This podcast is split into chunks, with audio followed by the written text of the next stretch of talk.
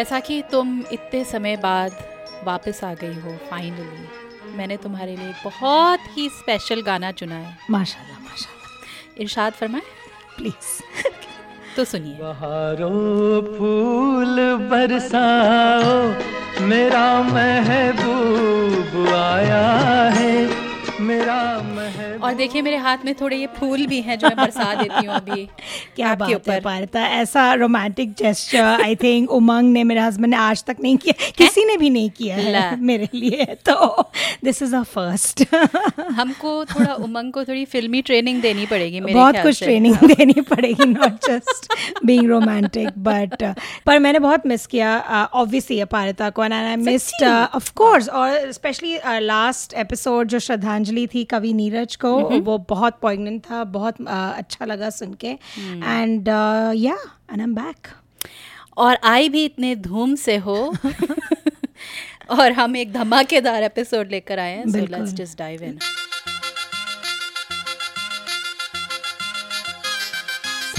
नमस्कार, सलाम, मैं हूँ अपारता और मैं हूँ बैसाखी। खबरदार पॉडकास्ट के एपिसोड नंबर बाईस में आपका स्वागत है। एक बार फिर हाजिर हैं हम दोनों। जी हाँ, हम दोनों। आ, मैं आ गई हूँ वापस बॉलीवुड की नई ताज़ा खबरें लेकर, थोड़ा गाना बजाना और फिर कुछ गंभीर विचार विमर्श हमारे बॉलीवुड बहस सेगमेंट में। क्योंकि हम इस बार बात कर रहे हैं नेटफ्लिक्स इंडिया की ओरिजिनल सीरीज सेक्रेड गेम्स के बारे में, एक चेतावनी, डिस्क्लेमर, ये चर्चा काफ़ी गहरी होगी, कई सारे विवादास्पद शब्द बोले जाएंगे, तो पीजी टाइप का एपिसोड होगा ये, तो हेडफोन्स का सहारा लें। अगर गाड़ी में हो अपने नन्हे मुन्नों के साथ हेडफोन ज़रूर इस्तेमाल कीजिएगा आप लोग, काफ़ी छतरियाँ खुलने वाली। तो एक बार फिर शुरुआत करते हैं हमारे सुरीले सेगमेंट के साथ, यानी कि गीतों का घन चक्कर। तो अपारता, इस बार तुमने देखा होगा फन्नी खान का नया आ, गाने का video, and अपारता is already rolling her eyes क्योंकि शी नोज व्हाट्स कमिंग। बदन पे सितारे लपेटे हुए जाने तमन्ना किधर जा रही हो। तो फनी खान ने रिवर्क किया है मोहम्मद रफ़ी के फेमस गाने बदन पे सितारे लपेटे हुए, जो गाना था फिल्म फिल्माया गया था शमी कपूर और वैजंती माला पर फिल्म प्रिंस में। तो अनिल कपूर ने अपनी फुर्तीली अदाओं से गाना वेल रिवर्क किया है, सो किया है। सोनू निगम की आवाज़ में उतनी शायद मस्ती नहीं है जितनी मोहम्मद रफ़ी में थी उस गाने में, पर अनिल कपूर ने अपने फुर्तीले अदाओं से मुझे फिर से प्रभावित कर दिया। I should admit I am a fan. Original गाना उससे भी फुर्तीले कलाकार शम्मी कपूर पे फिल्माया गया था, so he always be our favourite. तो उनके नाम पे ओरिजिनल गाना सुन लें।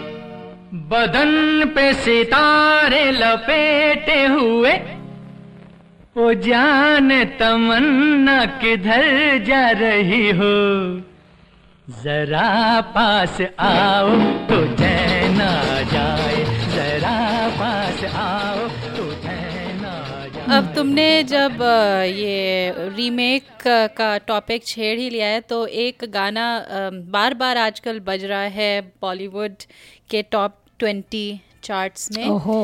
फिल्म सत्यमेव जयते से ये रिवर्क गाना, ये पेट्रियोटिक गाना नहीं। सुरूर है, असर तेरा ये जरूर है, तेरी नजर का कसूर है, तू क्यों दूर है, ये इश्क का जो फितूर है, नशे में दिल तेरे चूर है। तो ये गाना ओरिजिनली हमने देखा था सिर्फ तुम में, जिसमें थी सुष्मिता सेन और संजय कपूर। आ, पता नहीं किसी बड़ी ऊंची सी इमारत में, हाँ, शायद बहुत, देर, बहुत ही बगैर हार्नेस के, हार्नेस किसी सपोर्ट के, मेरे को लग रहा है उसमें कई वे, वेवर्स पता नहीं उन्होंने साइन किए या नहीं किए, लायबिलिटी इंश्योरेंस के, जो भी है। ओरिजिनल गाना कुछ खास तो नहीं था। इस नए गाने में बेसिकली हमारी जो नई अदाकारा है उनकी नोरा फतेही, हाँ, उनके आप हिप्स को देखें, बेली डांसिंग। तो दोनों में क्या लगा तुम्हें? तुम्हें सुष्मिता सेन ज़्यादा अच्छी लगी, तुमने वीडियो देखा, और फिर Nora Fatehi, if you had to दोनों में कुछ अंतर, बिकॉज मुझे याद है जब जैकलिन फर्नांडिस ने किया था एक दो तीन माधुरी वाला, तो we had quite a few things to say, हाँ, बिकॉज माधुरी माधुरी हैं, करेक्ट, एंड सुष्मिता एक अभिनेत्री के हिसाब से मुझे चाहे जितनी भी अच्छी लगती हैं या खैर उतनी खास भी नहीं लगती है, मुझे वो पर्सनली ज्यादा उनका जो मतलब पब्लिक में इमेज रहा है, बोलने जो बोलने का ढंग है, अंदाज है, जिस कॉन्फिडेंस के साथ उन्होंने वो उस समय मिस इंडिया और फिर आगे जाके मिस यूनिवर्स का ताज जो जीता था, वो मुझे अच्छा लगता है। उनकी जो फिल्मोग्राफी है उतनी इससे खास मैं प्रभावित नहीं हुई हूँ, तो इस इंस्टेंस में ये एक शायद you gonna vote for Nora Fatehi, I will, because उनका चाहे जो भी हो, हर Her hips don't lie.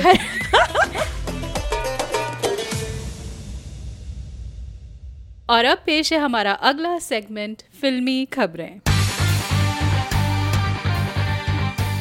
तो अपारिता, कटरीना कैफ ने रिप्लेस कर दिया है प्रियंका चोपड़ा को अली अब्बास जफर की फिल्म भरत में। अब I don't even know it's Bharat और भारत, भरत स्लैश भारत में इतने समय से इतनी इसकी क्यों चर्चा हो रही है, मुझे तो अभी समझ में नहीं आ रहा है। पर ये ये खबरें और भी एक्साइटिंग हो गई हैं, कल मैं बताती हूँ क्यों। अच्छा। सलमान खान मुख्य रोल निभा रहे हैं इस फिल्म में, सबको पता है। तो रूमर्स ये थी कि प्रियंका ने शायद सगाई कर ली है अमेरिकन गायक निक जोनस के साथ, और इसलिए और इसीलिए उन्होंने फिल्म छोड़ी। पर सूत्रों के कहने अनुसार आ, उनका रोल काफ़ी काट दिया गया, एक के बाद एक हीरोइनों को लाया गया भारत में, भारत भारत में तो आ, प्रियंका चोपड़ा को शायद लगा कि मेरे लिए कुछ है नहीं करने को इस मूवी में, और काफ़ी समय पहले उन्होंने बोल दिया था, दरअसल ये सुनने में आया कि डायरेक्टर ने ये Right. खुलासा किया है। तो but one of the producers apparently Bharat के, आई फॉरगेट हिज नेम, उन्होंने मीडिया मिड डे को इंटरव्यू दिया कि it was pretty unprofessional of Priyanka Chopra to leave, तो पता नहीं uh, ये ये सीक्रेट गेम्स भी एक गाली यहाँ पे बीप पर The good news is, hmm. Priyanka की नई हॉलीवुड फिल्म अनाउंस हुई just like this week, opposite Chris Pratt, जो Jurassic Park uh, में भी थे, mm-hmm. और मुझे पता नहीं if you're a fan, पर वो जो टीवी सीरीज कम्युनिटी था, mm-hmm. उसमें मुझे वो इतने पसंद आए थे। So they are doing a film together now. Film का नाम है Cowboy Ninja Viking. Mm-hmm. Uh, the, this film is so interesting. In, first of all, उसका निर्देशन कर रही है मिशेल मैकलारन, जिन्होंने oh. बनाई Game of Thrones. Wow! So it's a big, big win for peace. See if it's really happening, but let's see role कितना बड़ा होगा, because और प्रियंका को हमने अभी हाल ही में भी तो देखा है नाचते हुए हॉलीवुड में, हाँ, किसी और मूवी में भी है ना, रेबेल विल्सन के साथ, हाँ, और क्रिस हेम्सवर्थ, right, और पता नहीं कौन कौन, राइट, right. वो मैंने नहीं देखा वीडियो, मुझे लगा क्या बेवकूफ़ी है तो मैंने I just let it go. पर तो लीडिंग लेडीज़ की बात हो रही है, तो सुनने में आया है कि कंगना रनावत आ रही हैं अश्विनी अय्यर तिवारी की फिल्म में, mm-hmm. जिसमें वो एक कबड्डी प्लेयर का रोल अदा करेंगी, oh. या और एक माँ का भी, राइट, right? तो okay. आ, अश्विनी ने बनाई थी बरेली की बर्फी, जो सबका पता है हिट हुई थी, mm-hmm. काफ़ी सराहा गया दर्शकों और समीक्षकों द्वारा। होपफुली ये स्पेकुलेशन सही है, अभी तक कोई कुछ कन्फर्म नहीं है, और वाकई में अगर ये दोनों एक साथ आएंगी इस प्रोजेक्ट पर तो hmm. काफ़ी धमाका होगा। फिलहाल तो we are excited about Manikarnika two, जो कब आ रही है, आ रही है अगले महीने शायद, अच्छा, आ रही है सितंबर में। और हमारा मेन कारण हम गुल oh. क्यों थे पिछले हफ्ते जो हमारा स्पेशल एक एपिसोड बनाया गया, तुम एक बड़े स्पेशल अवार्ड्स में थी, राइट, right, एक आ, पाकिस्तान के जो मशहूर हम अवार्ड्स हैं, जो हम टीवी चैनल जो अवार्ड्स देती है एनुअली, उनका सिक्स्थ एनुअल अवार्ड्स वो हेल्ड इन हैमिल्टन, जो टोरंटो का एक सबर्ब है, और आ, तो शनिवार की शाम अट्ठाईस तारीख को मुझे मौका मिला पाकिस्तान के इस हम अवार्ड्स में शामिल होने का। बड़े सारे स्टार्स आए थे, सब तुम्हें देखने आए थे, बिल्कुल पर्सनली मिलने आए थे फवाद खान, ऑफ कोर्स, माहिरा खान, जिससे जिसको देखकर रेड कार्पेट पे बड़ी धूम मच गई, and she was very sweet, she personally actually she was the only one जिसने फिजिकली कांटेक्ट किया अपने फैंस oh. को, तो सिक्योरिटी काफ़ी सकपका गई थोड़ा okay. देख के। आ, हमजा अली अब्बास से, जो mm-hmm. पाकिस्तानी ड्रामास को फॉलो करते हैं शायद ये नाम उनके लिए फेमिलियर हो, mm-hmm. आतिफ असलम, mm-hmm. जो गायक हैं, और आ, पाकिस्तान के मशहूर क्रिकेटर शाहिद अफरीदी भी थे, जिनको इंटरनेशनल हाँ आइकॉन का अवार्ड मिला। तो फैंस के लिए ये बहुत बड़ी बात थी कि वो इन कलाकारों से रूबरू हुए, स्पेशली mm-hmm. कनाडा में, आ, उन, उनसे वो सिर्फ स्क्रीन पर ही देख पाते हैं, उनसे मिल मिल नहीं पाते हैं। कई एक्टर्स ने सेल्फीज़ भी खूब खींची फैंस के साथ, तो और शो भी काफ़ी दमदार रहा। आ, माहिरा खान का परफॉर्मेंस भी हुआ, काफ़ी रंग बिरंगा कार्यक्रम था। और सबसे बड़ी बात है कि हम अवार्ड्स को पहली बार पाकिस्तान के बाहर होस्ट किया गया है और वो ऑनर कनाडा को मिला। And I think Canadian fans just got their money's worth, बहुत खुश थे वो लोग, दे वर वेरी एक्साइटेड। और इस शो में कई ऐसे स्टार्स भी आए थे जैसे अहाद रज़ा मीर जो पाकिस्तानी कनेडियन है एक्चुअली, और उनकी एक नई मूवी भी आ रही है अभी अगस्त में। और मुझे एक चांस मिला था एक्चुअली अहाद से इंटरव्यू करने का, तो हम वही इंटरव्यू फिर बाद में लाएंगे अगस्त में अपने श्रोताओं के लिए। Oh lovely. और शायद मूवी भी देखेंगे, परवाज़ ए जुनून। यस, एक Pakistani top gun style movie. Yes yes, very exciting.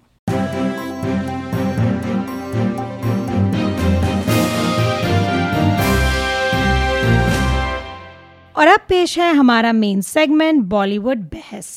खबरदार के हर एपिसोड में हम किसी एक विषय या थीम के बारे में बात करते हैं, और इस बार बात कर रहे हैं नेटफ्लिक्स इंडिया की ओरिजिनल सीरीज सेक्रेड गेम्स के बारे में।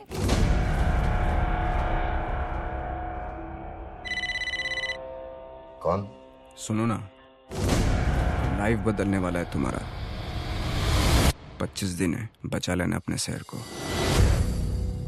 हम सब लोग अपने अपने कैलेंडर छः जुलाई को मार करके बैठे हुए थे। आ, मेरे ख्याल से काफ़ी लोगों ने उसी समय ये बिंज वॉच किया था, उसी दिन आया था, उसी दिन लोग मेरे फेसबुक की टाइमलाइन लोगों के कमेंट्स के साथ भरी हुई थी।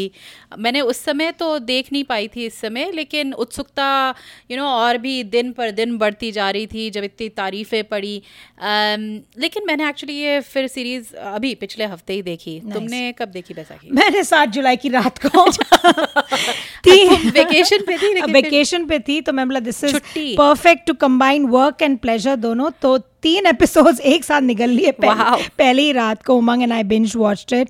और uh, मैंने क्योंकि uh, काफ़ी ग्रिपिंग भी थी hmm. तो uh, और एक्साइटमेंट बहुत था to see an original series from India. इससे पहले अमेजॉन प्राइम ने दो सीरीज़ पेश की थी, एक तो क्रिकेट पे था आईपीएल hmm. के ऊपर इनसाइड एज, uh, जिसमें काफ़ी uh, मीडियोकर सा yeah. मतलब प्रोडक्शन वैल्यू से लेकर स्टोरीज लेकर एक्टिंग तक, माई गॉड। नरती अग्निहोत्री के जो बेटे थे उसमें, oh my God, horrific. पर इसमें थे विवेक ओबरॉय और रिचा चड्ढा और संजय सूरी जैसे कलाकार थे। फिर इसी साल एक थ्रिलर आया था Breathe, which was a bit better. उसमें थे माधवन और अमित साध, और एक कैट एंड माउस का गेम चलता है दोनों में। He is killing of people silently और अमित साध उनका पीछा कर, काफी कॉप है और काफ़ी इंटरेस्टिंग था वो भी। आ, तो देखना था कि नेटफ्लिक्स इस गेम में क्या लाता है। और आ, स्टार कास्ट भी इतना बढ़िया उन्होंने चुना। आ, विक्रमादित्य मोटवाने जो लुटेरे के डायरेक्टर है, हाल ही में उन्होंने भावेश जोशी बनाई, आ, वो और अनुराग कश्यप की जो टीम है उन दोनों का निर्देशन आ, कैसा आ, कैसा होगा। And on top of everything else, sacred games की जो किताब है right. जो by the way Bhagavad Gita type एकदम मोटी एक पोथी है जो मैंने नहीं पढ़ी है पर अपारिता ने पढ़ी है, हाँ, तो क्योंकि उसमें बहुत ज़्यादा मुझसे पेशेंस है। तो सीक्रेट गेम्स मतलब कुल करीब नौ सौ पेजेस, करीब नौ सौ पन्ने हैं उसमें, और काफ़ी। और अभी केवल सीजन वन आया है सीक्रेट गेम्स का, जिसमें आठ एपिसोड्स, तो पूरी पूरी कहानी अभी ख़त्म नहीं है, पिक्चर काफ़ी बाकी है। लेकिन हम अब लोगों ने देख रही होगी, फिर भी एक थोड़ा सा बेसिक सरल सा प्लॉट बता देते हैं कि सरताज सिंह मुंबई पुलिस का एक वफ़ादार अफसर है, उनके साथ हमेशा गाड़ी में रहते हैं एक वफ़ादार कांस्टेबल काटेकर। आ, लेकिन सरताज और काटेकर अलग अलग सिस्टम से ये टकरा रहे हैं। एक तरफ मुंबई पुलिस में करप्शन, पुलिस ब्रूटैलिटी, जिसमें सरताज अपने बॉस पारुलकर के प्रेशर में है। फिर दूसरी तरफ आपका ये पॉलिटिक्स आ जाता है, एक मंत्री है होम मिनिस्टर भोसले जो पारुलकर को प्रेशर में डाल रहे हैं। और फिर ऑफ कोर्स मुंबई जैसी जगह में गली गली में अलग अलग परिस्थितियों से आप जूझते हैं। ऊपर से सरताज सिंह अपनी पत्नी मेघा से डिवोर्स्ड हैं, right. तो ये सब चीज़ें घूम रही हैं सरताज की दुनिया में। mm-hmm. तो इन सब में एक दिन सरताज सिंह को एक कॉल आती है एक डांस बार में, ये mm. थोड़ा एटीज़ वाला बड़ा अच्छा सीन था पर वो um, पता चलता है कि गणेश गाउ वेल इनिशियली नहीं होता, पर ये कॉल आता है। तो फिर ये गणेश गायतोंडे का है जो एक मशहूर गैंगस्टर, काफ़ी समय से गायब हैं।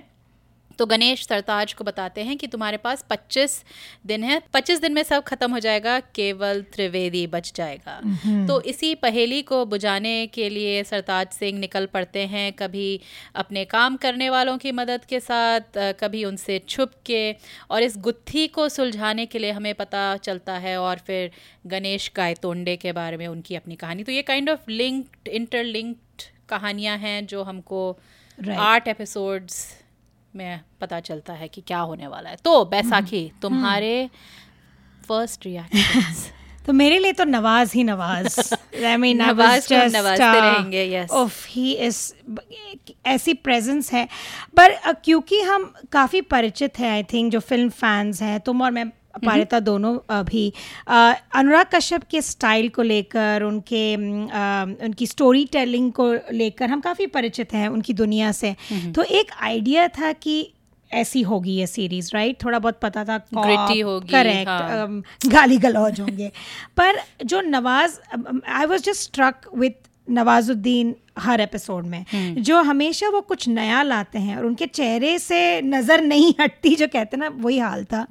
वो ऑरा जो उन्होंने अपना कायम रखा है वो देखने में इतना मज़ा आ रहा था।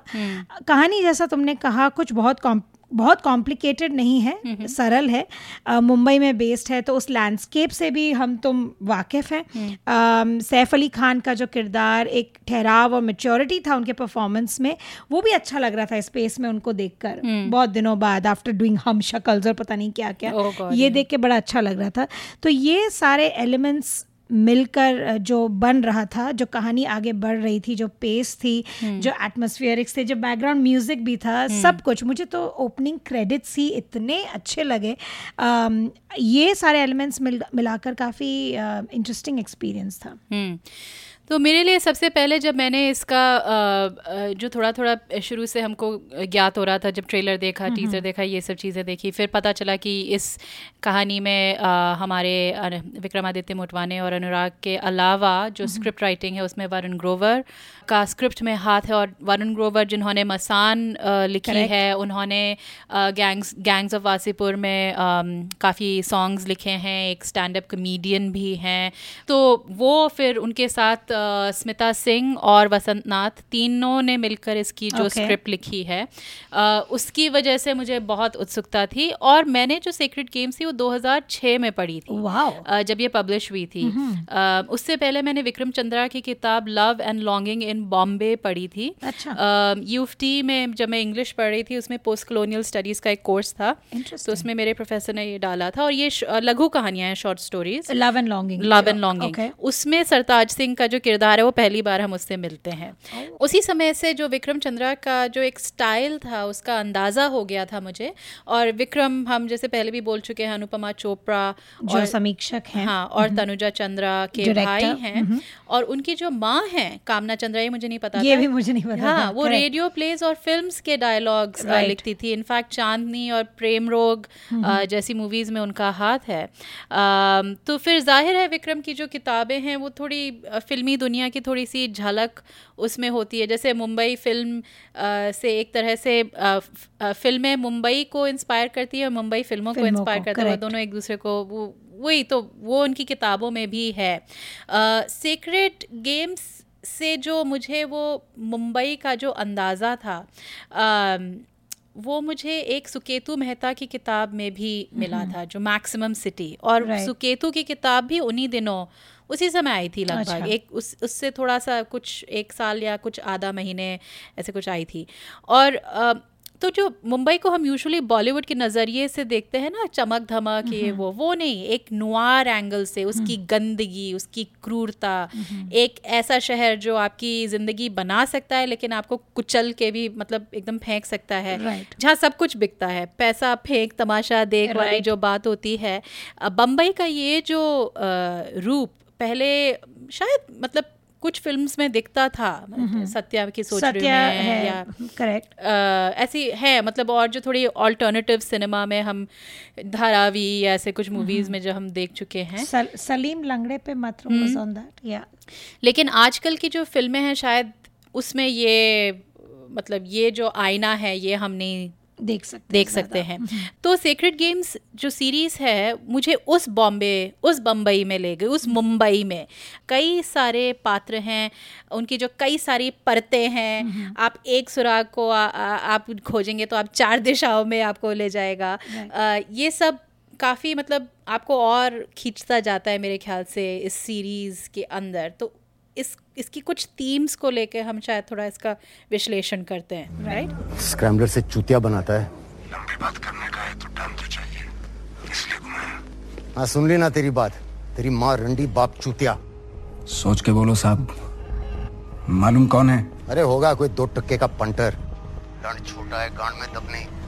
डॉक्टर को कॉल करने का तो मुझे लव गुरु बना के पका रहा है। जैसे हमने कहा ये नेटफ्लिक्स इंडिया ओरिजिनल सीरीज़ है, और जैसा हम कई और भी जैसे शोज़ के हम बारे में बात करते हैं, जैसे orange is the new black या नार्कोज, कि इन शोज़ को क्योंकि ये नेटफ्लिक्स है, सेंसर में इवन यहाँ पे भी इन इनको सेंसर से उतना जूझना नहीं पड़ता right. है। तो एक किस्म का जो वो जो ग्रिटी रियलिज्म होता mm-hmm. है इन शोज़ में, वही मुझे इसमें भी सेक्रेड गेम्स के बारे में सबसे पहली रिमार्केबल चीज़ तो वही है राइट right? कि लाइक right. एक अनवार्निश्ड right. आपको एकदम नो होल्ड्स बार्ड, बिल्कुल जैसा है वैसा ही। हाँ, जो वो मतलब एक तरह से घिनौनापन भी आप कह सकते हैं उसको, और उसका एक एक आकर्षण भी है। आ, वो लहजा मेरे ख्याल से सेक्रेड गेम्स में मुझे इसका काफ़ी इंटरेस्टिंग लगा। आ, तो इसमें जो जैसे हमने कहा वो जो लेखक के जो त्रिदेव वरुण ग्रोवर, स्मिता सिंह और वसंत नाथ, काफ़ी अच्छी तरह से इन्होंने इस दुनिया को मतलब मेरे ख्याल से बनाया है राइट। और इसका निर्देशन भी फिर जो विक्रमादित्य और अनुराग ने अलग अलग किया, अलग अलग, और दोनों की विजन्स और विचारधाराएं कैसे एक साथ आई स्क्रीन पर, वो इंटरेस्टिंग था डेफिनेटली। एक इंटरव्यू में मैं पढ़ी थी, वरुण ने जैसे कहा था कि इन दोनों डायरेक्टर्स का जो फिल्म करने का स्टाइल है वो अलग है। okay. तो जैसे जो अनुराग हैं Uh, उनको थोड़ा चाहिए होता है वो मतलब थोड़े मेरे ख्याल से बहुत इन्वॉल्व से डायरेक्टर है, तो वो उन्होंने कहा कि भाई मुझे भी थोड़ा इसमें कुछ लिखने का हाँ, right? चांस मिलना चाहिए ना, तुम सब तुम कर दोगे तो मैं क्या करेगा टाइप। तो uh, उन्होंने काफ़ी uh, इसमें उनका um, इसमें काफ़ी उनका योगदान है डायलॉग्स में। इसमें अगर आप सेक्रेड गेम्स में देखेंगे जो इसमें जो गाली गलोच है, आ, हमारे जो यूजुअल गाली गलोच है उससे कहीं मीलों दूर जाके Absolutely. बहुत क्रिएटिव। तो mm-hmm. सुना है कि अनुराग कश्यप का उसमें उस उनका काफी हाथ है, हाथ है। वो सब गाली गलोच में right. आ, और जो विक्रमादित्य हैं उन उनको लोग ज़्यादा उनके जो शॉट्स हैं उस mm-hmm. वजह से ज़्यादा जानते हैं, जो हमको आ, बाद में हम कभी भावेश जोशी के बारे में बात करेंगे, उसके भी जो the way he shot it वो uh, काफ़ी कमेंडेबल है। तो ये इंटरेस्टिंग आई थॉट, और उसमें काफ़ी टेंशन भी थी right right? Series mm-hmm. uh, right. में mm-hmm. नवाज़ का जो बिकॉज अनुराग ने सारे नवाजुद्दीन के सीन्स किए थे, थे, थे और विक्रमादित्य ने सारे सरताज सिंह सैफ अली खान के किए थे। तो उन दोनों किरदारों का जो टेंशन है आई थिंक इनके शूटिंग स्टाइल से भी काफी आगे बढ़ता है राइट right? तुम्हारा right. क्या ख्याल था? तो विक्रमादित्य का जो इंटरव्यू एक सुना था मैंने, उसमें उनमें उन्होंने कहा था कि आ, जो अंडरबेली है मुंबई की, gangsters, the whole world of gangsters, वो एक्सपर्टीज अनुराग का है। mm-hmm. और जो उनका खुद का जो जो उनकी speciality is the the softer lines characters में, like a typical Vikramaditya Motwane scene is Sartaj Singh अपनी मदर के साथ बैठ के चाय पी रहा है सुबह, एंड दे लिटरली ही उसके लाइफ में इतनी बड़ी चीज़ हो रही है, but you wouldn't, that's the last thing you would think कि तुम अपनी माँ के साथ बैठ के वो चीज़ शेयर, दैट होल टेंडर एक ह्यूमन, इट्स बहुत डिफरेंट एस्थेटिक है विक्रमादित्य मोटवानी का। कॉन्ट्रास्ट दैट टू जो नवाजुद्दीन का रिलेशनशिप दिखाया अपनी माँ के साथ राइट right? uh, वो एक सीन है, काफ़ी इम्पैक्टफुल सीन है। तो एक कॉन्ट्रास्ट uh, mm. दोनों के स्टाइल्स में है। तो I think this was a really, पता नहीं कि किसी और सीरीज में ऐसा हुआ है, मुझे, मुझे पता नहीं, पता पर मैं ये कहूँगी कि ये दोनों डायरेक्टर्स की एक तरह से मैं कहूँगी बड़प्पन है कि वो एक दूसरे की आ, मतलब हाई पॉइंट्स को जाने पहचाने और फिर उसके साथ काम करें, and and to leave to leave them to do their own thing. Absolutely. और फिर उन दोनों को साथ लाना, इसमें आरती बजाज का बहुत बड़ा हाथ है, बिल्कुल, जो एडिटर रही हैं इसकी राइट। हम्म तो सीरीज़ के अभी मुख्य किरदारों के बारे में तुम्हें क्या लगा? I know you are big on the back story कि एक कैरेक्टर का ओरिजिन क्या है, उसकी बैक स्टोरी क्या है, जो हम बॉलीवुड फिल्म्स में देखते नहीं हैं ज़्यादा. It we are just washed over. हम काफ़ी डिसअपॉइंटेड रहते कि ये ऐसा क्यों है. तो गणेश गायतोंडे और सरताज सिंह, इन दोनों के कैरेक्टराइजेशन के बारे में तुमने क्या सोचा? तो वही मुझे, और वो फिर वापस हम इसी पे आते हैं कि नेटफ्लिक्स सीरीज़ होने के नाते इसको एक स्पेस मिलती है. ये एक यू नो आपका ये नहीं है कि आपको ढाई घंटे में सब कुछ, या तीन घंटे अगर हम नॉर्मल बॉलीवुड मूवी ले लें, मैं सब कुछ और मैं सब कुछ ख़त्म कर देना है. और ये चीज़ जो दोनों किरदार जिन्होंने निभाए हैं, सैफ अली खान और नवाजुद्दीन सिद्दीकी, दोनों ने बोली है कि to have that space, that breath, to be able कि एक किरदार के साथ आप रहें, उस जोन में रहें, आ, उनको काफ़ी अच्छा लगा. और उसमें तो मुझे जो इंटरेस्टिंग लगा कि जो गणेश और जो सरताज सिंह का एक तरह से द्वंद्व है, एक ड्यूअलिटी है, एक डायड है, आपस में भी है लेकिन फिर अपने अंदर भी. आ, और ख़ास करके गणेश का जो किरदार है, गणेश गायतोंडे का, एक भयानक गैंगस्टर, लेकिन उस गैंगस्टर में यू नो उसके जो लेयर्स, उसके जो नुक्स हैं, उसकी अच्छाइयाँ हैं, उसका दर्द है. तुमने जैसे एक बार हम बात कर रहे थे कि जो नार्कोज में जैसे आप किसी जो विलनस जो कैरेक्टर है उसके साथ एक तरह की हमदर्दी सी होने right. लग जाती है, आपको समझ में आता है कि ये कौन है. right. uh, वो मुझे काफ़ी इंटरेस्टिंग लगा. सरताज के साथ आई डोंट नो, मेरे एक तो सरताज और साइफ दोनों के साथ शायद मेरी हमदर्दी थोड़ी कम, सहानुभूति ज़्यादा हो रही थी. वो जब बेचारे जूझ रहे थे अपने अपने अलग अलग. But Sartaj journey was, he grew at the end of the eighth episode. उनके जो कैरेक्टर का जो ग्रोथ हुआ, और सबसे स्पेशल मुझे ये बात लगी that he was really meek. जो शुरू में hmm. जो दिखाया था, चाहे वो उनके अपने आ, शायद वो नींद की गोलियां लेते थे या एंग्जाइटी के लिए गोलियां लेते थे, तो उस स्टेज से एग्जैक्ट काम्पोज हंसने वाली बात नहीं नहीं नहीं आई एम स्केरिंग. बट तो तो वो जो उनका आर्क था, his arc was much more interesting for me. I don't know, उनको इतना मीक दिखाया. लिटरली अपने फेलो ऑफिसर्स जो उनके बैचमेट रहे हैं उनसे वो पिट रहे हैं in uniform. He is such a pathetic figure. वो जो फर्स्ट टू एपिसोड्स में, then to actually well you know headphones रखिए साथ में, to grow actual balls and to assist Radhika Apte, and then actually जो वो करते हैं last two, he actually physically sort of अपना एक योगदान देते हैं अपने शरीर का. वो हम रिवील नहीं करेंगे, just in case you have not seen the last two episodes. वो कैरेक्टर इतना इंटरेस्टिंग था, एंड ही प्लेड इट इतना अंडरस्टेटेड वे में उन्होंने प्ले किया. मुझे कुछ उसमें सैफ अली खान तो दिखा ही नहीं, मुझे लगा I thought this is some other. लेकिन इनके अलावा भी और भी कई किरदार हैं इसमें जो काफ़ी यादगार रहे हैं, और अच्छा लगता है कि इतने सारे जब अच्छे एक्टर्स को आप देखें. और अगेन फिर मैं वही कहूँगी, नेटफ्लिक्स सीरीज़ उन्होंने इंडिया में इन्वेस्टमेंट करी, काफ़ी right. पैसा इसमें लगाया है. right. आप अगर um, इसकी प्रोडक्शन वैल्यू को भी देखें, जो शॉट्स हैं, जिस तरह से इन्होंने शूट किया है, ऑन लोकेशन शूट किया है, right. जो काफ़ी विजुअल्स हैं इसमें, कई बार ऐसे जैसे ड्रीम रेवरी जैसे बहुत स्टाइलाइज्ड है, या रियली अमेजिंग. वो जो एक में बार बार मुझे गणेश गायतोंडे जब वो, अब वो गणेश चतुर्थी है कब, जब वो और उसके वो जब गुंडे गुंडे चलते हुए आ रहे हैं, उनके ऊपर सारा गुलाल और हाथ में बंदूक, मतलब काफ़ी चीज़ें इतनी बिल्कुल रह जाती है दिमाग में. तो इसमें जो जो किरदार हैं जैसे काटेकर, जितेंद्र जोशी जो थे, नयनिका, गीतांजलि थापा को इतने समय बाद देख के इतना अच्छा लगा. बंटी जतिन सरना को मैं ज़्यादा जानती नहीं हूँ, लेकिन माय गुडनेस क्या डेडिकेशन के साथ, बाप रे. और फिर कुकू, ये थोड़ा प्रॉब्लमेटिक कैरेक्टर. तो आई डोंट नो, एक एक तरफ से परफॉर्मेंस काफ़ी अच्छी थी. कुबरा सेट थी, तो जो कुकू का जो किरदार है वो एक ट्रांसजेंडर किरदार है. uh, ये जो एक्चुअल किताब है उसमें सीक्रेट uh, गेम्स, उसमें एक बड़ा पेरिफेरल कैरेक्टर है. अच्छा, तुम्हारी इसमें क्या प्रतिक्रिया रही इस कैरेक्टर को? uh, Uh, मुझे सच में लगा it's a it's a transgender actor. तो then I read about it and I discovered it it it is a woman. और uh, मुझे बस ये लगा कि uh, एक तो obviously we want more uh, representation हाँ. from uh, और inclusivity और diversity होनी चाहिए.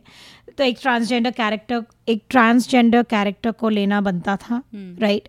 uh, पर उससे भी ज़्यादा मुझे ये लगा कि कुकू के character की जैसे नुमाइश या प्रदर्शनी हो रही है. You know like an exotic animal, you go to the zoo कि ये देखो, लाइक like, hmm. इतने सारे तुमने पैरट्स देखे होंगे पर ये parrot is like you know. तो मुझे वैसी वाली like an exotic animal on display वाली फीलिंग आ रही थी कि ऑल्सो uh, इस सीरीज़ में फ्रंटल न्यूडिटी है काफ़ी, राइट hmm. right? uh, पर कुक्कू का ज़्यादा एक्सप्लिसिट दिखाया गया तो वो मुझे थोड़ा सा, वो खाली एक सेकंड के लिए लेकिन एक सेकंड के लिए था, पर it's not about jarring jarring था थोड़ा कि इट वाज अग्रेसिव, थोड़ा सा असंवेदनशील चित्रण लगा मुझे उस चीज़ का.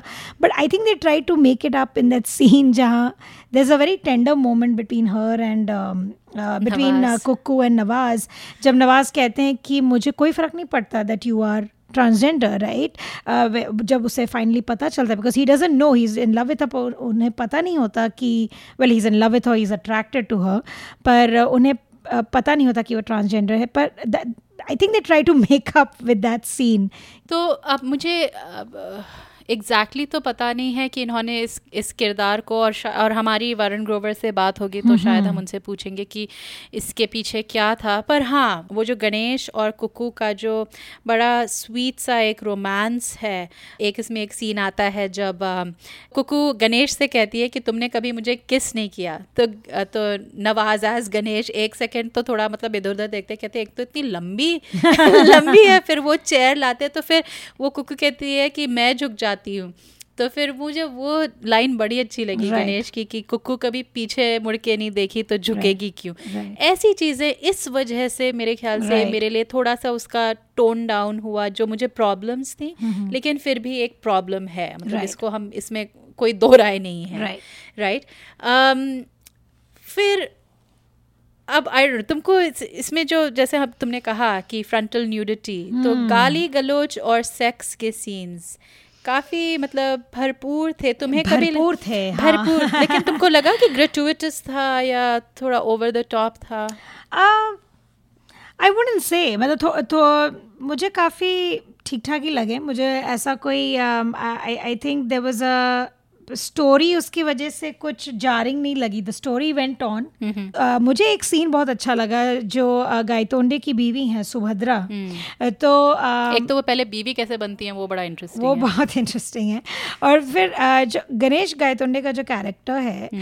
uh, उनको um, गणेश एक नाथ गायतोंडे, मुझे इसका पूरा नाम बड़ा अच्छा लगता है. परफॉर्म नहीं कर पा रहे हैं in bed, he is not getting an erection, तो he is very disturb with it. क्या होता है उसके पहले उनके जो अकाउंटेंट होते हैं उनको बड़ी ब्रुटैलिटी से uh, uh, मारा uh, मार दिया जाता है उनके शादी के दिन.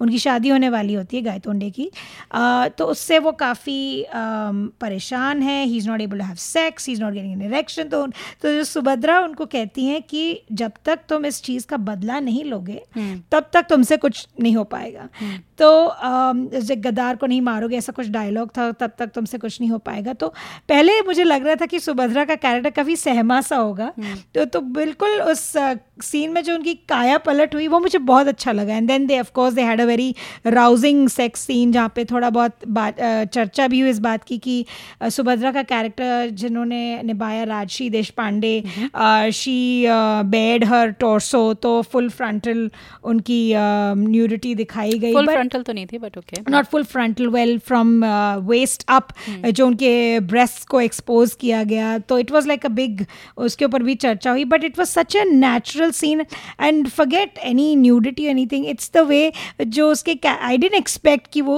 वो डायलॉग वो कहेगी. That is what I liked about the writing कि सम थिंग्स जस्ट वो caught you unexpected, like pleasant surprises say that her character would say something like that, and um, and then of course they become a they become a couple couple right. दाम्पत्य जीवन हाँ हाँ. By the way, Rajshree Deshpande फिर से आएंगी मंटो में with Nawazuddin Siddiqui as Ismat Chughtai. हमने इनको एंग्री इंडियन गॉडेसेस में भी देखा वो था, मैंने नहीं देखी. uh, हाँ नहीं, मुझे तो आई थिंक इसमें जो गाली गलोच और जो सेक्स uh, है मुझे बिल्कुल भी ग्रेचुइटस नहीं लगा. जैसे तुमने कहा जो नैरेटिव चल रहा था उसमें पार्ट, मेरे ख्याल से लाइफ का एक हिस्सा. करेक्ट. उस तरह से मैंने इसे देखा और right. उस वजह से मेरे ख्याल उस वजह से मुझे वही मैं कहती हूँ ना, जो बॉलीवुड मूवीज़ में कभी कभी हम इन चीज़ों से आ, शाये हुए कर जाते हैं, हम नहीं दिखाते हैं. ये ऐसा ज़रूरी नहीं है कि आप दिखाएं. mm-hmm. मैं ये भी नहीं समझती. mm-hmm. आप सेक्सुअलिटी को अलग अलग तरीके से दिखा पर सकते हैं. न, ना दिखाना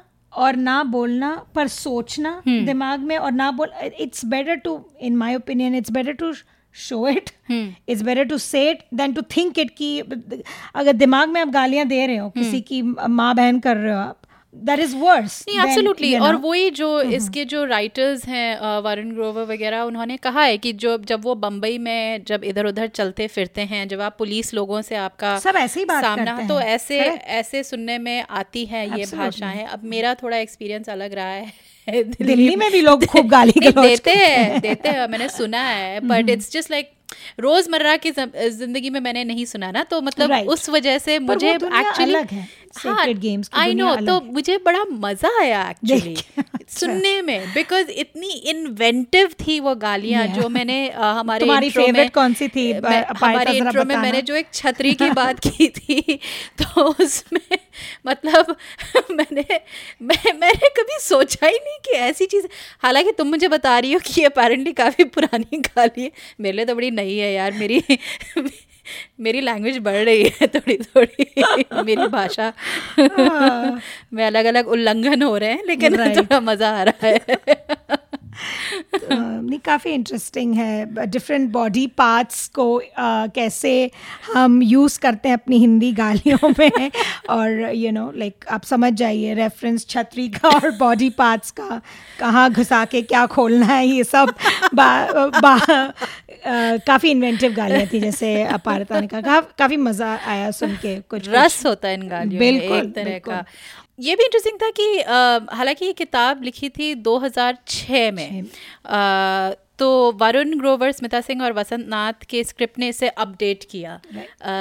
किताब पढ़ते हुए फिर भी मुझे, मैं क्योंकि अभी आ, वापस पढ़ी हूँ किताब सीरीज़ देखने के बाद, तो मुझे एक्चुअली लग रहा है काफ़ी कंटेम्प्रेरी कहानी है. mm-hmm. क्योंकि उसमें भी वो जो धर्म, जात, राजनीति, ड्रग्स, गन, सेक्स, इन सब का एक बड़ा एक्सप्लोसिव सा कॉम्बिनेशन है.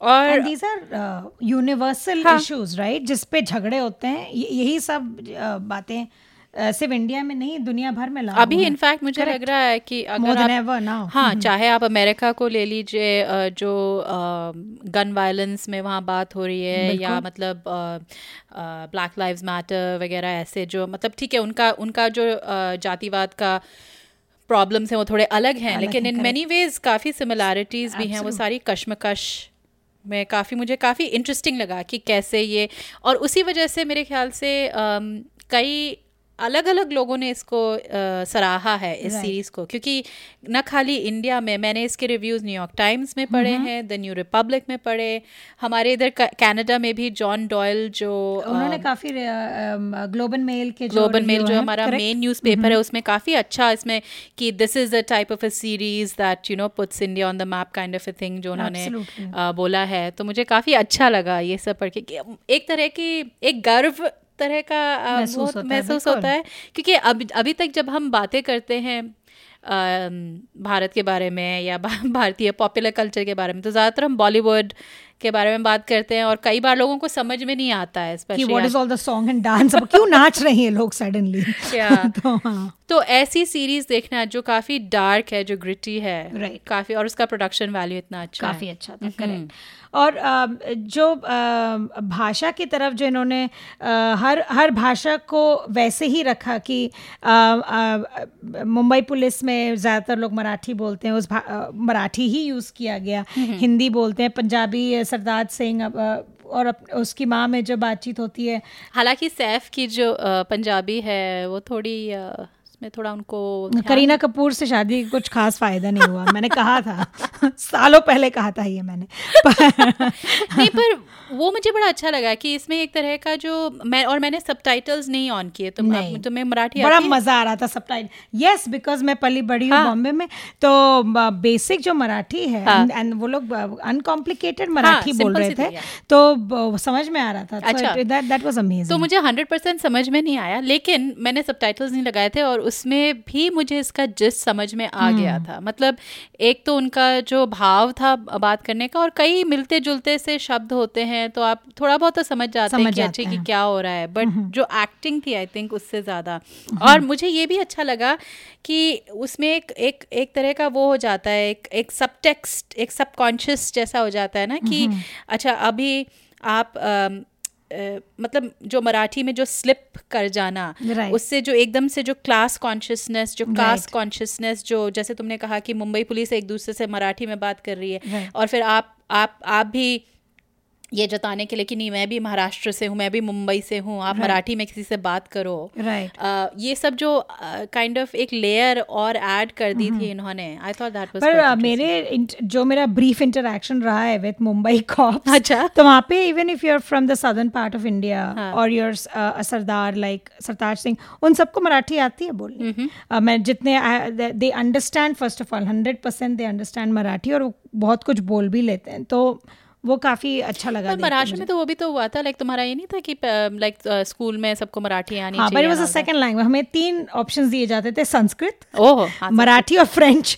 सीधा तो फ्रेंच लोग बहुत, संस्कृत बहुत लोग लेते थे बिकॉज इट वाज वेरी बहुत आसान है, स्कोर करना आसान होता है. मराठी सबसे टफ था. अच्छा so it was a but लोग लेते थे पर मराठी कम लेते थे लोग.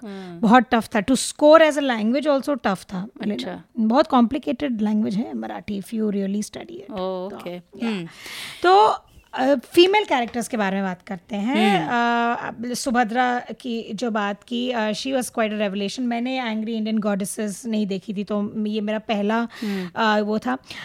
कांता भाई का जो कैरेक्टर था very powerful. She is I think the brains जो उसको थोड़ा स्टेबल भी रखती हैं और थोड़ा उसको डायरेक्ट भी करती हैं और थोड़ा उसका जो बैक रूम वो जो फाउंडेशन है she is the one deal. Bunty को भी वो डील करती है, राइट राइट, गणेश को भी डील करती है, राइट. तो मुझे पता पारे था, आई was surprised. Though Radhika Apte was like a main. मुझे उनका रोल ज़्यादा लंबा नहीं लगा. She was not there in too many of the scenes मुझे ऐसा लगा, क्योंकि जो लास्टिंग इम्पैक्ट था it was more these two male lead characters. और मेरे लिए for some reason Subhadra's character just stayed with me a lot. पर तुम्हें लगता है कि हर role was done justice to Radhika Apte? अब ये भी है कि अब अब आप जब नौ सौ पन्नों की किताब को आप कंडेंस कर रहे हैं आप, आप तो कितना आप कितने किरदारों को रखेंगे, कितना क्या करेंगे, कितने किसको डेप्थ देंगे. पर मैं ये ज़रूर कहूँगी कि उसके किरदार में थोड़ी तो डेप्थ थी और चाहे उसकी लाइंस उतनी नहीं थी, रा, राधिका आप्टे ने ये ज़रूर किया कि उसको एक एक शार्पनेस जो उसकी थी, उसको एक जो जो तैश आ जाता था कि मुझे क्या मैं फील्ड में नहीं काम कर सकती, मुझे खाली डेस्क जॉब जो औरतों को कई बार तो थोड़ा फोर्स नहीं लगा वो line just to make a statement कि है भी. लेकिन पर ये असलियत भी तो है कि कितनी बार हम ठीक है आप कहते हैं कि हाँ हम औरतों को भी लेंगे, आर्मी में लेंगे, ये इधर उधर लेंगे, पर आप जो जो आपका नज़रिया है औरतों को लेके कि भैया आप डेस्क पे बैठिए, वहाँ पे आराम से अपनी साड़ी साड़ी पहन के फाइलें भरिए. मतलब इसमें एक सच्चाई है, there is a you know reality to it. तो मुझे वो डेफिनेटली लगा. और इसमें खैर इसमें तीन राइटर्स हैं तो स्मिता सिंह भी हैं तो यू नो एक तो एक औरत को जो हमने कहा हम कितनी बार कह चुके हैं कि राइटर्स रूम में एक औरत, तो एक औरत को एक राइटर्स रूम में लाना. फिर उसके ऊपर दो और औरतें थी, एक जो Uh, उनकी एक काइंड ऑफ असिस्टेंट थी जो सारे किरदारों को उन्होंने लिस्ट बनाई थी कौन क्या ये वो वो भी एक औरत, uh, एक कोऑर्डिनेटर थी वो भी औरत थी. That's wonderful. और फिर mm-hmm. uh, तुम्हारी शायद एक फॉर्मर uh, कोई मेरी फॉर्मर इंडियन एक्सप्रेस की कलीग हैं स्मिता नायर. हाँ हाँ so she was part of the research team. She and one more person crime पे लिखती है ना, क्राइम पे लिखती. She is a crime reporter. वो मेरी जूनियर थी इंडियन एक्सप्रेस में. अच्छा she reported from Goa for a while, पता नहीं अभी भी वो शायद है वहाँ पर. She is a fantastic reporter. So yeah she was on the research team इसके लिए. अब सीन्स की बात करें तो अपारता कोई स्टैंड आउट सीन तुम्हारे लिए secret games? There are so many but पूरी सीरीज काफी सो मेनी गुड सीन्स. हाँ और उसमें मुझे जो सरताज और काटेकर की जो जोड़ी है ये काफी लोगों ने कहा खूब जमी लोगों को.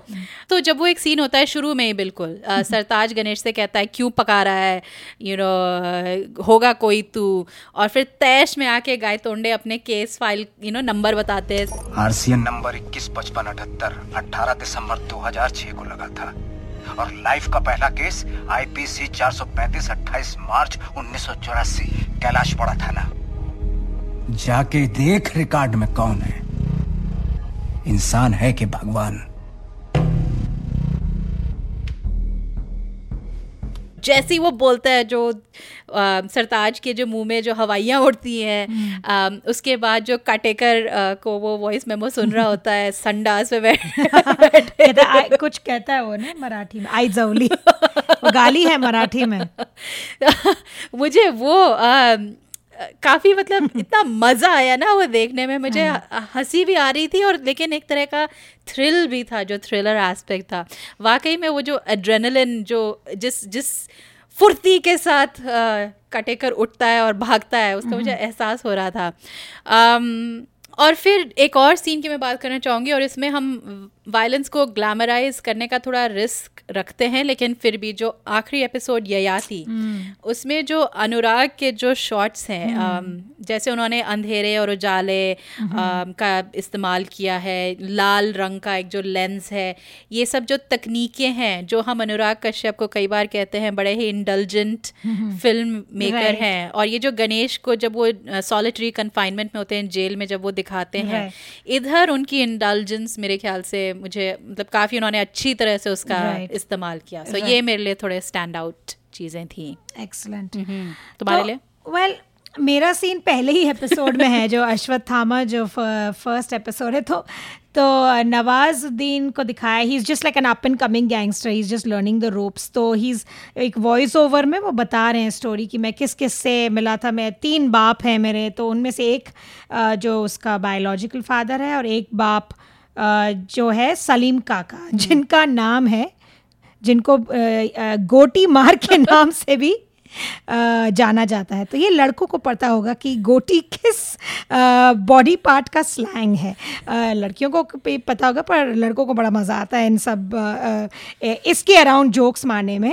तो बेसिकली सलीम काका जो है वो एक बहुत ही एवरेज हाई एवरेज हाइट से भी बहुत बहुत ऊंचे पहलवान की तरह उनका बिल्ट है।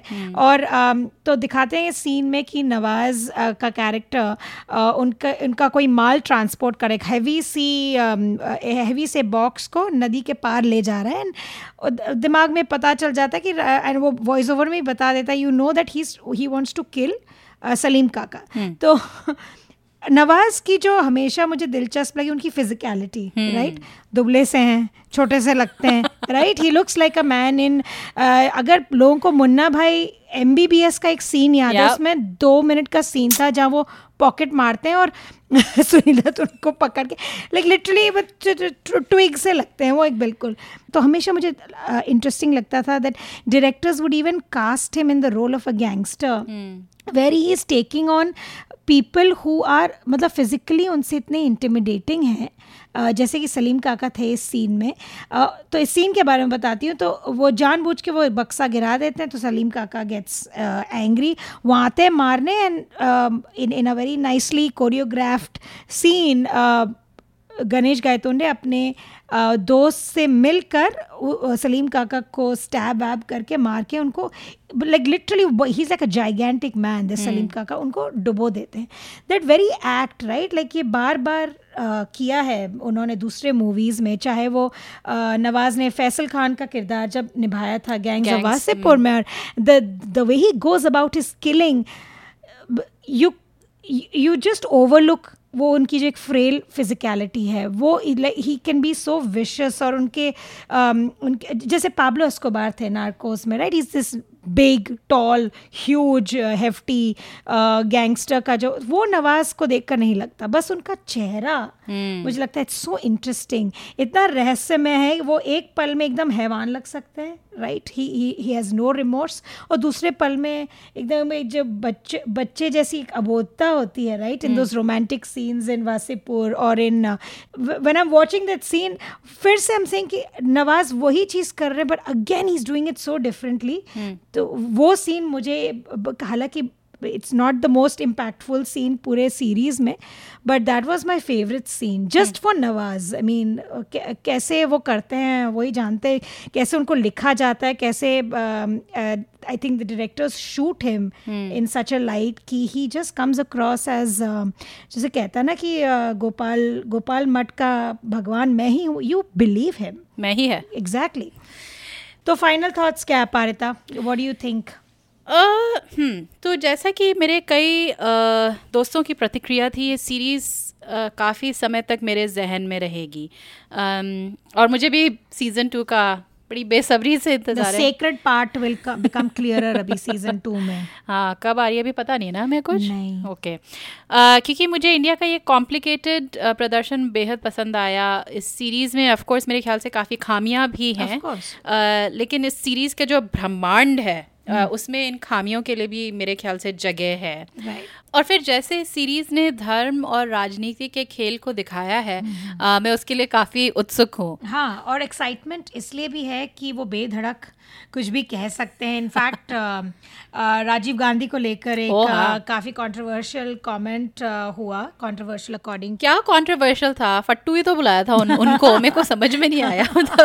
वेल, उनके बेटे को भी, राहुल गांधी को भी कोई प्रॉब्लम नहीं थी. It was a very mature response what he said कि he doesn't believe in censorship और just because uh, a few characters in a fictional uh, setup are saying something about my father doesn't make him less great. जो भी वो उनके बेटे हैं. But my my excitement is कि वो बेधड़क, we can at least talk about it. Hmm. There, there is no censorship.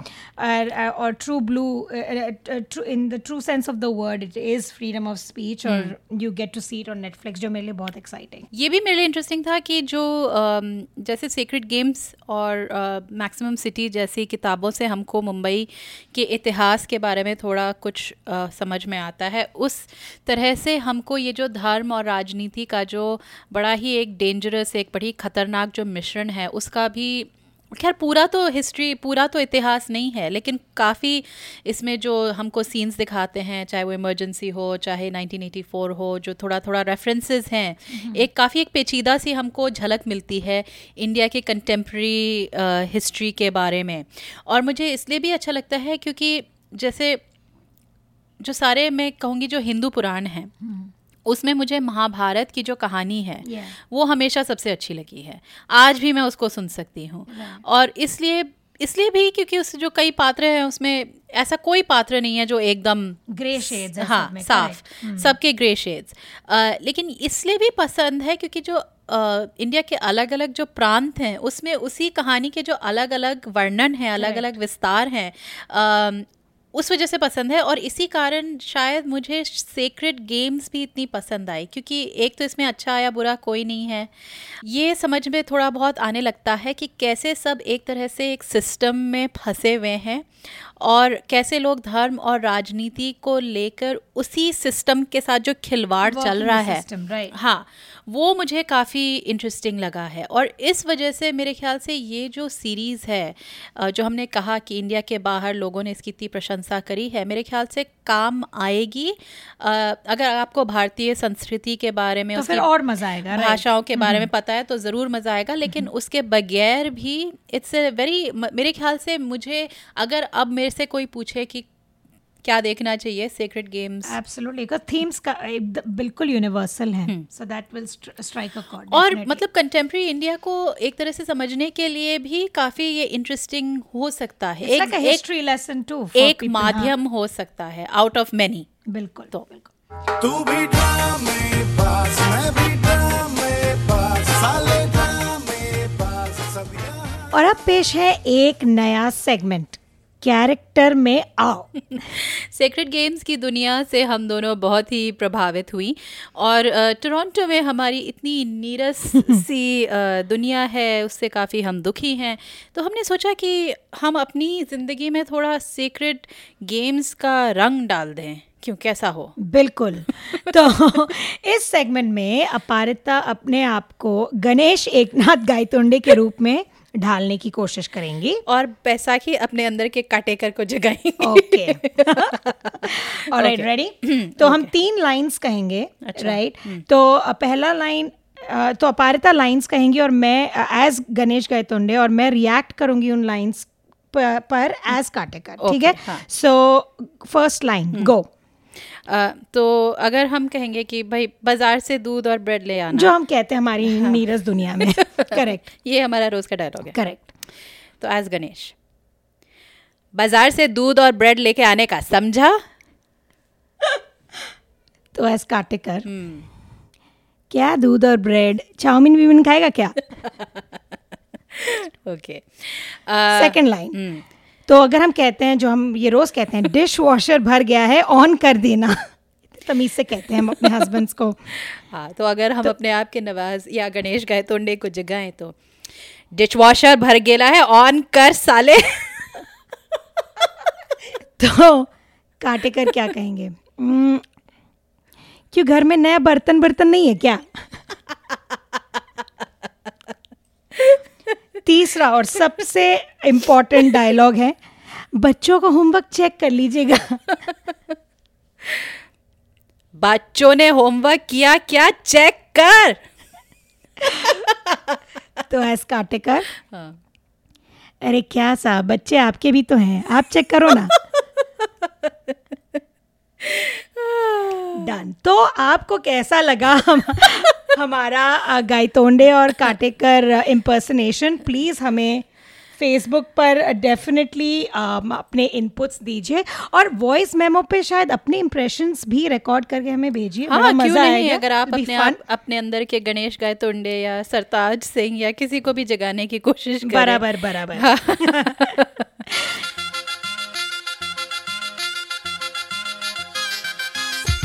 तो खबरदार पॉडकास्ट का बाईसवां एपिसोड यहीं खत्म होता है. अगले एपिसोड में हम बात करेंगे वरुण ग्रोवर से, कैसे उन्होंने स्मिता सिंह और वसंत नाथ के साथ बनाई गणेश गायतोंडे और सरताज सिंह की दुनिया सीक्रेट गेम्स में. बिल्कुल. और इस बीच अगर आपको हमसे गुफ्तगू करने का मन करे तो आप हमें हमारे website Khabardar podcast dot com या फेसबुक पेज पर हमसे संपर्क कर सकते हैं. जाने से पहले कुछ लोगों का शुक्रिया अदा करना है. हमें तकनीकी मदद दी राजेश तुगल ने. हमारा थीम म्यूजिक प्रोड्यूस किया है प्रोफेसर क्लिक ने. और सबसे बड़ा थैंक यू आप सब सुनने वालों का. एप्पल पॉडकास्ट या गूगल पॉडकास्ट या आप जैसे भी पॉडकास्ट सुनते हैं, हमें सब्सक्राइब जरूर कीजिए और हमारे लिए एक रिव्यू भी लिख दीजिएगा. इससे हमारी बहुत मदद होगी. तो अगले एपिसोड तक हमें इजाजत दीजिए और खबरदार रहिए.